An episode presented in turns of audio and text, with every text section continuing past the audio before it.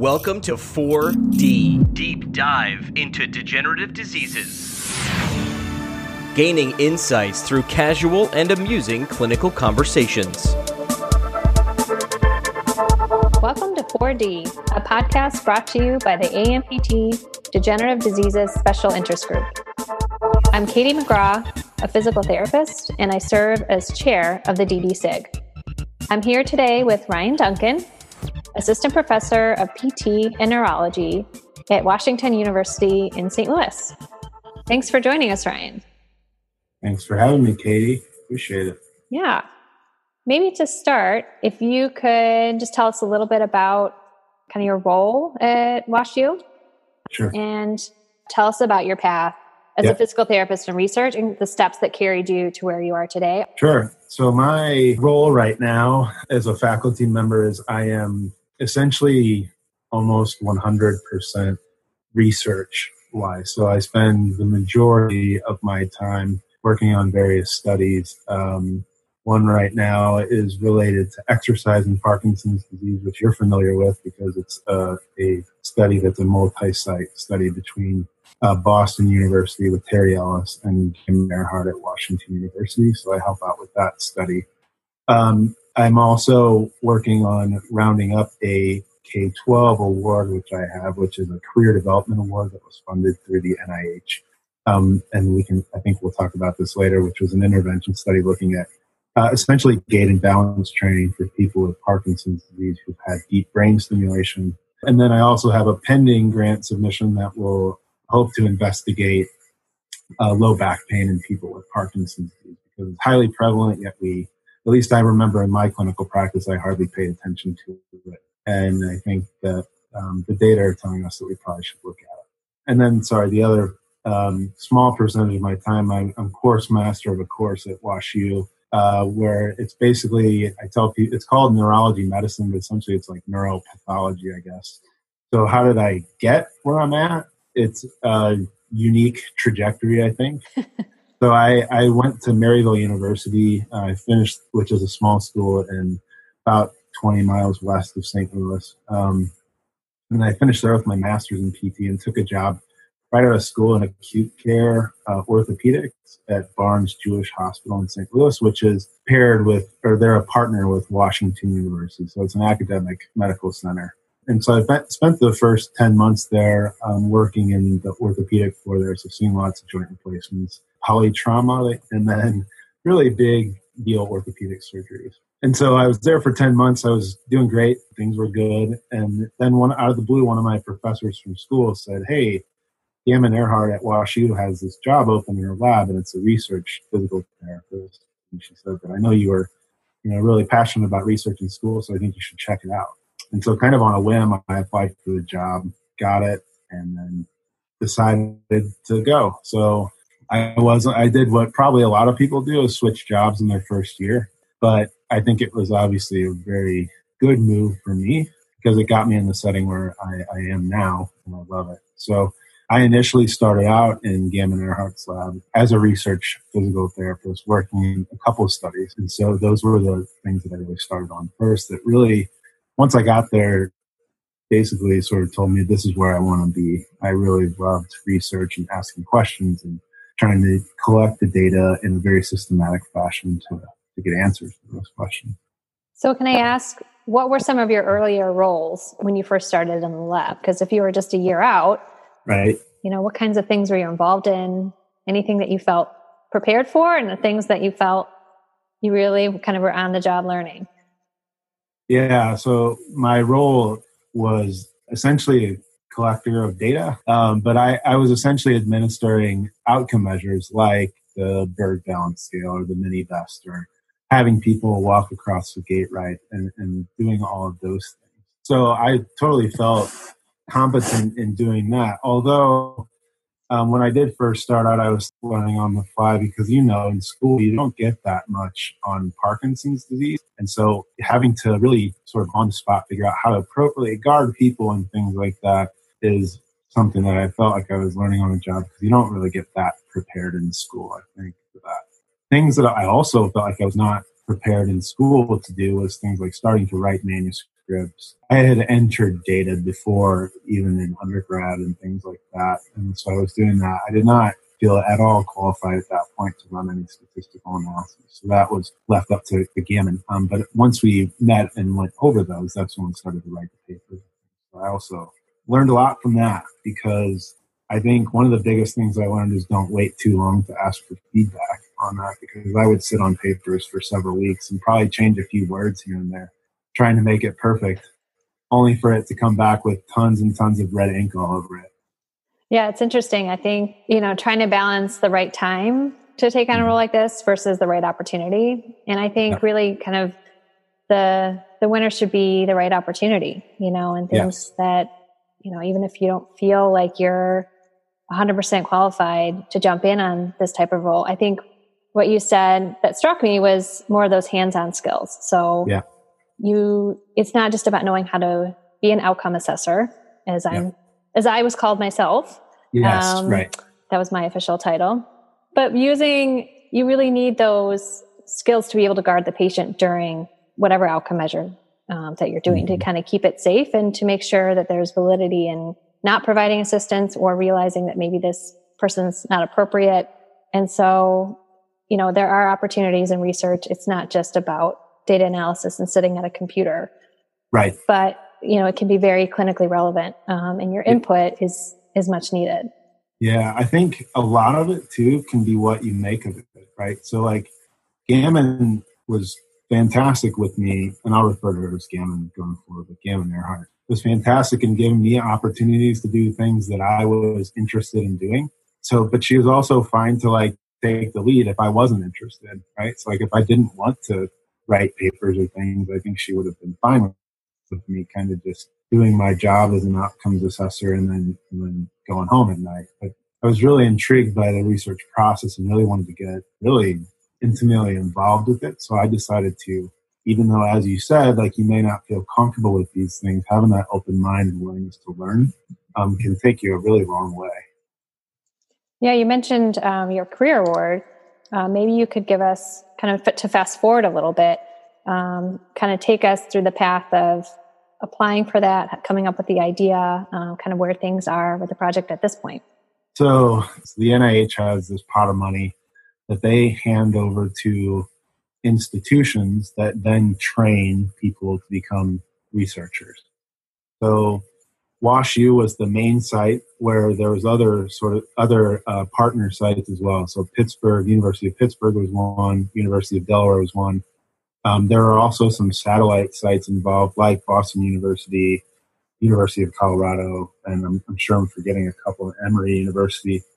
So they essentially come up with their own review panel. They have a structured training program that you're supposed to go through and then at the end, the idea is that you're an independent researcher that's able to go on and compete for your funding um, as as yourself without a mentor there to sort of guide you along.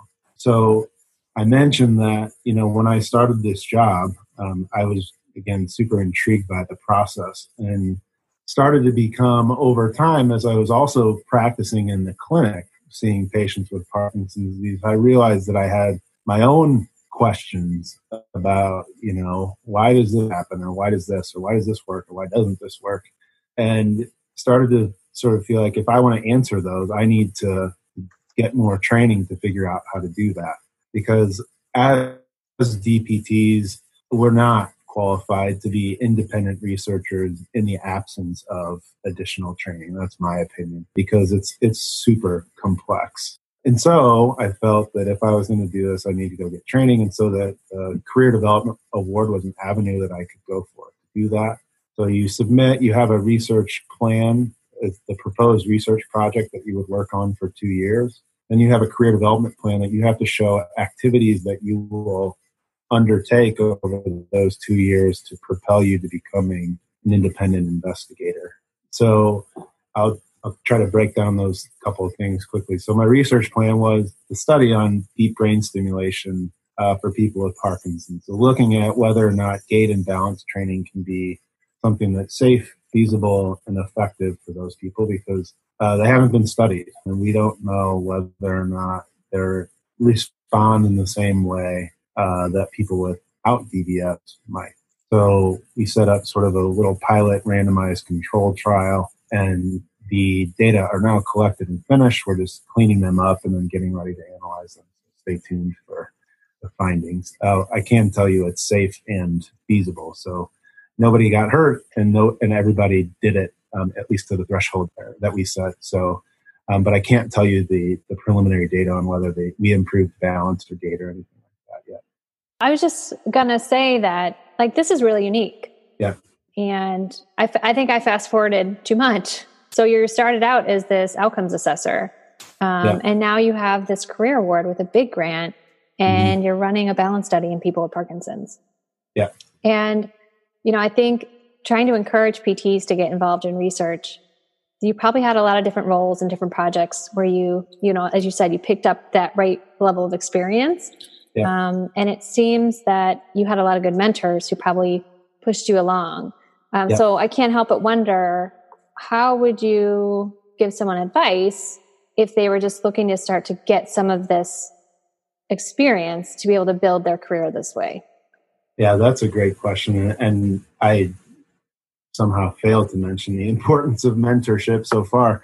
Um, but the, the, the, Career Development Award that I was telling you about is a mentored career development award. So, in order to get it, you have to have two or multiple very qualified mentors who will sort of guide you along in the process. So, it's not that I just get a, a career development award, I go it alone, and all of a sudden I know how to do research. It's, it's very much mentor work.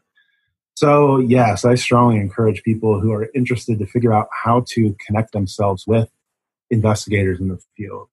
I think there's numerous ways to do that. I guess the easiest but the hardest road probably would be to go back to school and get a PhD and work under one of those mentors.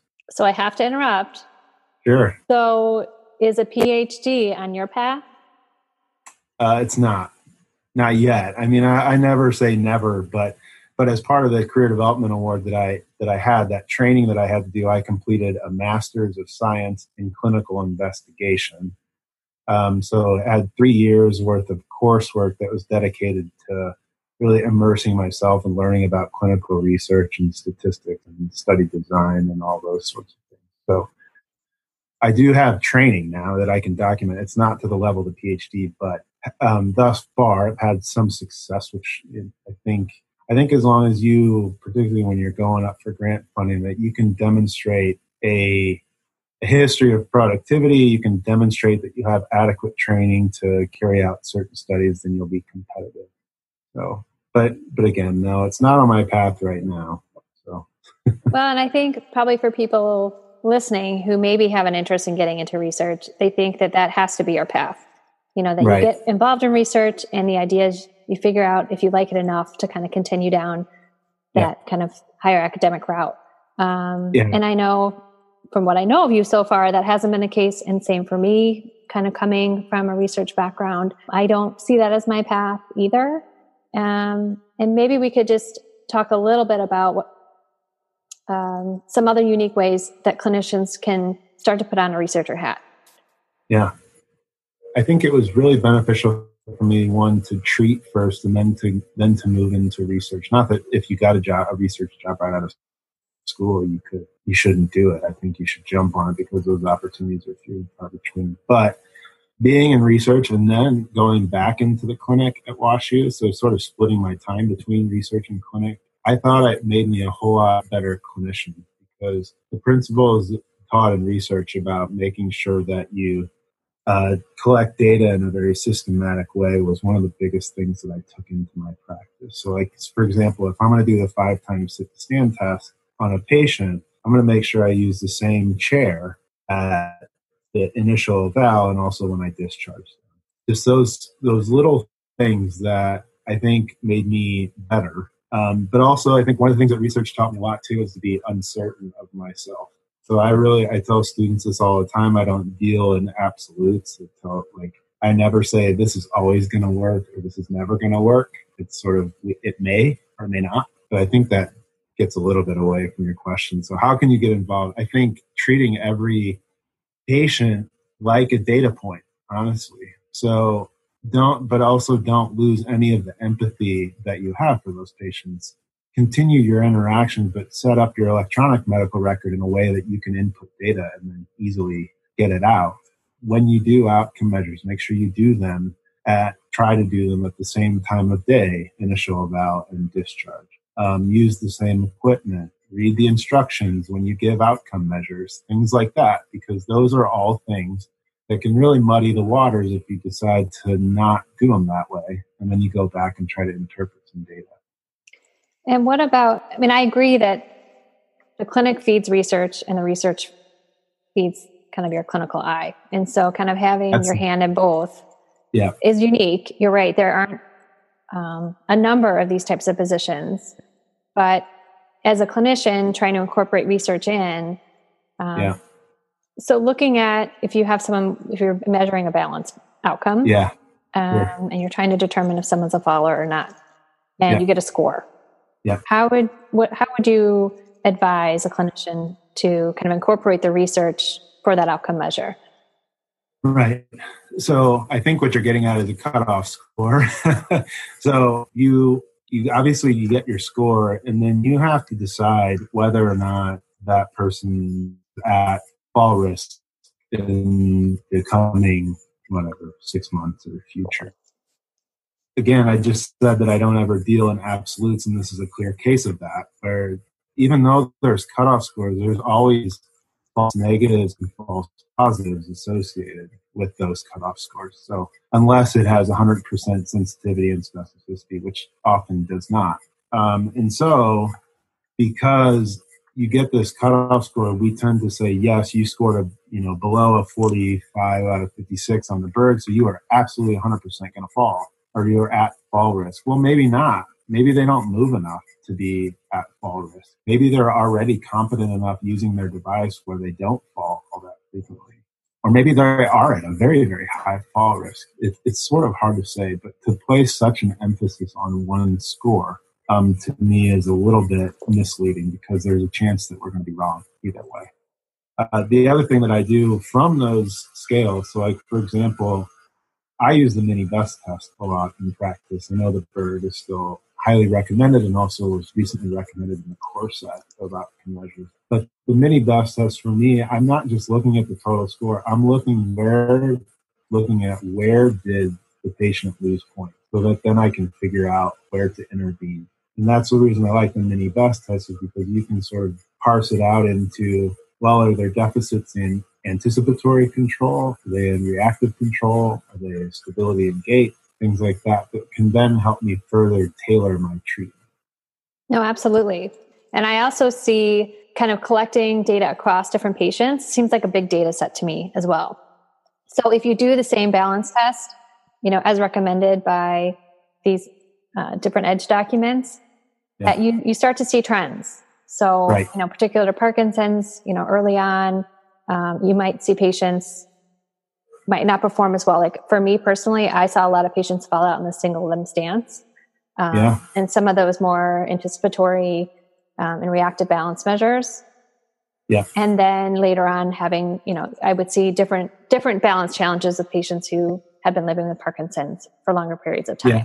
But not that came from a perspective of treating lots of patients yes. um, and kind of keeping that eye open. You know, as a researcher treating in the clinic, I felt like I had this opportunity where I was exposed to different patients, um, you know, kind of living with different symptoms, but really yeah. trying to see trends. You know, even if right. it's not something I'm going to publish or say yeah.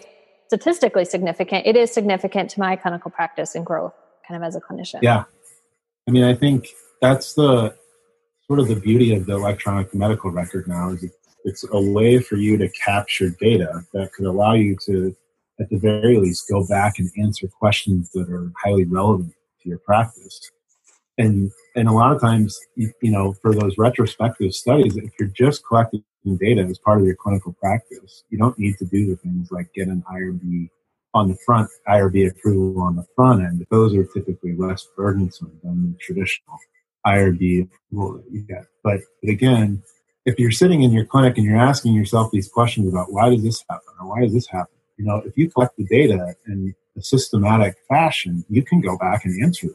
or at least like that, get an idea of what's what's happening. Mm-hmm. I mean, a lot of the, the the stuff that I saw in the clinic led to projects or at least analyses. The direct example of that is I always wondered in the clinic, like people who have freezing of gait tend to fall more. I was like curious to know if they have worse balance. Are they falling because they have worse balance, or is it just simply they fall when they freeze? Is it a combination of that or whatever? So that led to directly a project. So mm-hmm. it's it's something that's available to everybody. If you think that all research needs to be done in a laboratory, I think you're kidding yourself a little bit. And to be honest, when I was doing this master's degree program and I was in classes with all physicians and surgeons, nearly all of their projects were retrospective chart reviews of different questions that they had. And the beauty of that is they had all of the data there. So you think all those lab values that they get from blood draws or different surgical procedures or whatever, all in the EMR. They can go back and mine that data to answer questions. And to expand on that point a little bit more, is I think one of the things that we see a lot is limitations in rehab studies are that the patients who participate in research studies are not the patients that are in our clinic. Well, why don't we collect the data on the patients who are in our clinic to see if that is in fact true? Just start to ask questions. First, start with your clinic director and say, "Hey, I'd like to start collecting data on this. You know, what do I need to do?" Um, and then they should be able to at least refer you to somebody. Um, most institutions are affiliated with an IRB, but if you're just figuring out how to collect data as part of your clinical practice and set it up in the right way, ask the manager or reach out for me. I'm totally fine. I'd be happy to answer a question. Well, you would be a fabulous resource for clinicians who just so maybe they don't know yeah. where to start or they have this question and yeah. they think, well, what what are the steps that I can take to kind of move in the direction of answering it. Like yeah. it might not be a career award, but like you're saying, it could be a case study, just trying to understand the patient. And then kind of building the skill set from there in terms of data collection and analysis. Um, Absolutely. I'm a huge fan of that. I, I think we should be doing that more, a lot more. Well, the other thing that I think you've really contributed is particular to your DB, your study looking at balance in patients post DBS um, yeah. is your intervention piece, which mm-hmm. can be frustrating as a clinician when you're reading research papers and the study has really great results in their intervention, but you don't know what they did, or they're very vague in their description or dosage, um, or even yeah. adherence. So you're not sure if people stuck to it. Yeah. But your intervention was very specific. Um, you were very yeah. generous and gave out all the handouts um, in a very detailed way that I felt like I could almost print this draw my yep. figures uh, yep. particular to the patient so they had a sense of how to do it and, and hand it off and it was obvious that you were a researcher in the clinic yeah so one of the things as part of this balance and gait training study which is majorly focused on balance training as i was going to design it i was curious know you know I, I was fairly familiar with the literature on balance training in parkinson's but i wanted to go back and see what what did people do specifically in terms of like dosing and how did they know when to progress exercises and things like that. And what i was finding is that it was all very unclear um, so many of the studies will say oh we did balance training and we did static standing and we did you know perturbation training and things like that. They never tell you well how long did you stand statically? How many perturbations did you give them? Which directions did you give them in? Um, how many repetitions of perturbations did you give? So as a clinician as you know like that's if you don't have those answers then how can you accurately implement it into the clinic? I mean you really can't. You're just guessing and so what i wanted to do in, as part of the study is make the intervention reproducible that you could like you said basically print it out and do exactly what i did but the idea would be that you could use that intervention protocol and reproduce the same result with your patient. But nonetheless, I think we in rehabilitation research need to get way better about describing the interventions that we provide and making sure that they can be reproduced by somebody who's going to be in the clinic looking at our research. Like how would you how would you like it if, you know, like the physicians doing research didn't really get tell you the dose of the medicine that they were giving you. They just kind of just threw it at you and said, "I don't really know." here you go. Like that's that's not a good. right. and so it, a little bit what we fall into research in rehabilitation is it's a the interventions are not adequately described to allow for reproducibility. And this is actually not as it's not unique to rehabilitation research. Reproducibility is hugely problematic for a lot of areas of science, but doesn't mean we should not try. Exactly. Exactly. And I think this is a model, you know, for other researchers to see that it's possible. Yeah. And that the feedback that I'm sure you already have, everyone's very excited. Oh, good. I, I'm excited too. I mean, I can tell you, like I said, it was safe, but nobody got seriously hurt ever. Um, and no, no people did it. So our adherence was really, really high, which is good we again, I don't know whether it changed gator balance or not. We'll see. Um, the hope is that it did, but nonetheless, even if it didn't, this is still a starting point that we could either say if it didn't change balance or gait, then maybe the intervention as designed was underdosed or didn't focus on the right things, and then we can figure out where to adjust. Yeah, and I think even bringing it back to the clinic, if there are better dosage studies, I think there's more justification for continued therapy or for from the insurance perspective, kind of justifying why you're keeping a patient with a certain profile in more of an intensive yeah. therapy session. It's a growing body of literature and research, but it's um it's an area that I think there's a, a need for. Yeah. So Ryan, I'm gonna come full circle. Your earlier days were orthopedic. Yeah. And one of your latest studies is on low back pain in patients in Parkinson's disease. And so, yeah. kind of help us bridge the gap between your early days and how you ended up getting interested in low back pain. Yeah, uh, I think if I, I guess to first, like, I'd be lying if I said I took that first job because it was orthopedics. like, I, I took it because it was at an academic medical center, and then I just happened to be placed on the orthopedic floor, which was not a bad thing. Like, I really enjoyed it. And then it also taught me a lot of the principles about being good at analyzing movement um, and figuring out how those movement impairments lead to difficulty with function. So then as as I went on in practice and went to WashU, and then I told you that I was in the clinic there for several years, that I would find that my patients with Parkinson's often had pain. It was often in the back or the shoulder, and I didn't know what to do. I was completely inept might be the right term because I had no clue of what what does the literature say about uh, how do you fix back pain in people with Parkinson's disease. And really, when I went to go look at the literature, the answer is we have no idea. To be honest, we hardly even understand it, though it is really highly prevalent in that population. So that's another example of how how the clinic can spark these questions that you can then take it into your own hands and try to figure out how to investigate so the proposed study that uh, that I and my mentors published basically describes that people with Parkinson's disease uh, have functional limitations related to low back pain,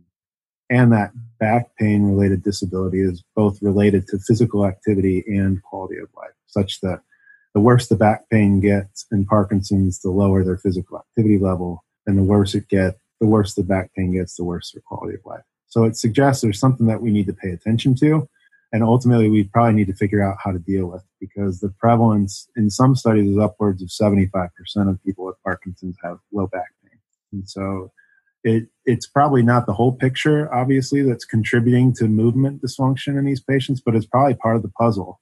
And if we don't address it we're probably not going to deliver as an optimal of an outcome as we could. Absolutely. And i think you know one of the things that we're focusing on in treatment for particularly for patients with Parkinson's, is moving and exercising and becoming more physically active. And so for someone who has been sedentary or isn't doing a regular exercise program, I don't think it's unrealistic as a therapist to expect that they might encounter some joint or or back pain. Not saying that we're moving them into immediately into it, um, but right. I think you have to be mindful of it because like any of us if we haven't done something in a while and then we get back to it you might have some new aches and pains some of it is very normal yes. um, and yeah. kind of expected after exercise and some of it is you know things that you have to learn how to manage again so yeah. you can continue on um, but right. you're right i think as a neurotherapist we're not treating back pain the primary complaint. Um, a lot Right. of it is kind of secondary. Yeah. And so trying to see where you can intervene early on to to avoid avoid low back pain because it is it can be very troublesome. Yeah, I mean that's definitely the biomechanical piece is probably very important. You sort of led on to what I have to work with students a lot, but also clinicians, is that we as neurotherapists shouldn't forget that people have muscles and bones, um, and that they may have pain associated with those muscles and bones. Just like orthopedic therapists shouldn't forget that people have a nervous system. But to your point, also about the back pain, it's it's funny that how little is known about it in Parkinson's, other than we know it's pretty prevalent. And there's, but we also need to decide or figure out what are the drivers behind that pain. Clearly, they do have these biomechanical issues, right? They're stiff. They're probably often bent forward.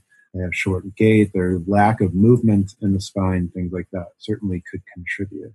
They also have a degenerative neurologic disease, which affects the dopaminergic system, which is also implicated in pain response and sens- sensitivity to pain.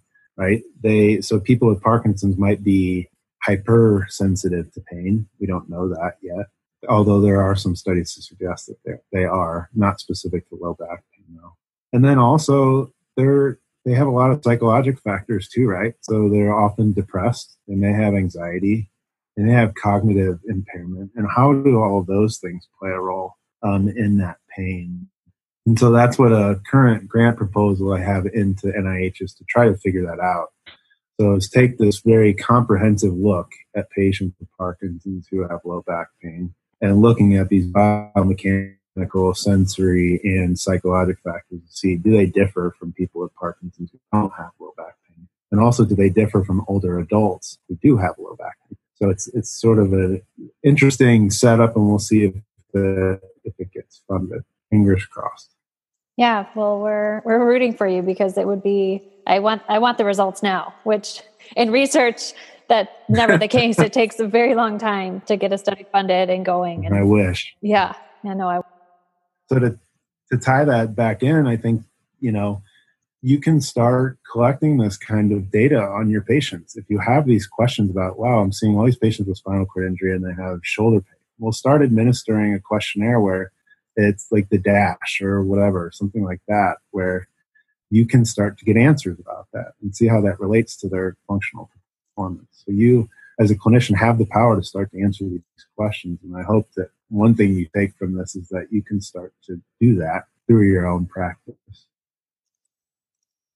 Well, Ryan, you've given us a lot to think about, and hopefully, we've gotten some listeners excited about getting involved in research.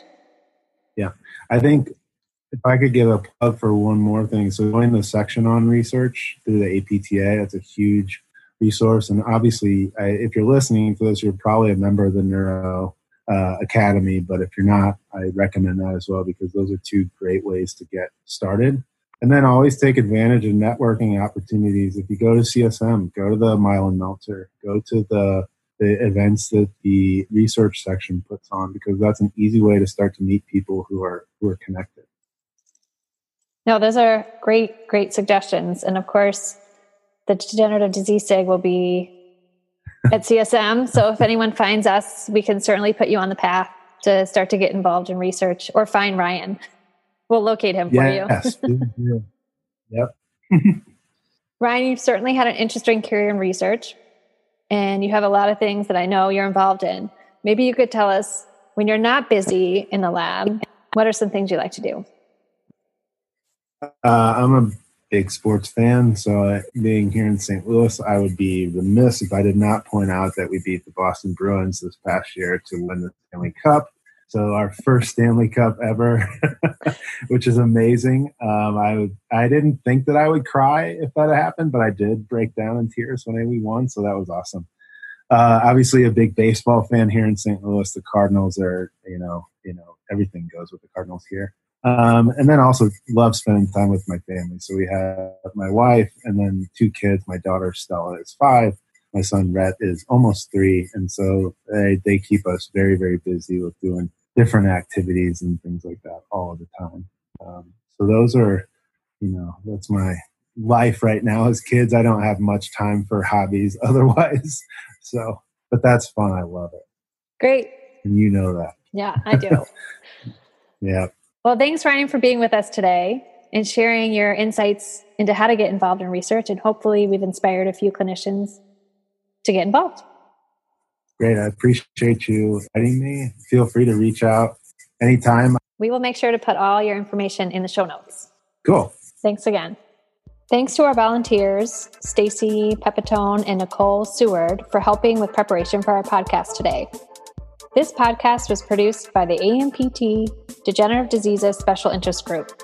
Subscribe to our newsletter on the ANPT website, neuropt.org, or check us out on Facebook. This podcast was edited by Sarah Crandall and Parm Paget. And thanks to Jimmy McKay for providing music.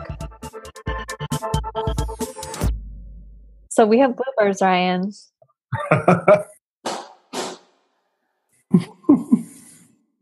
is that is that who is that? That's that's Jeff doing construction. It'll be muted in a minute. Well, I, I mean, I, like I said, I can't tell you the findings. We almost got it.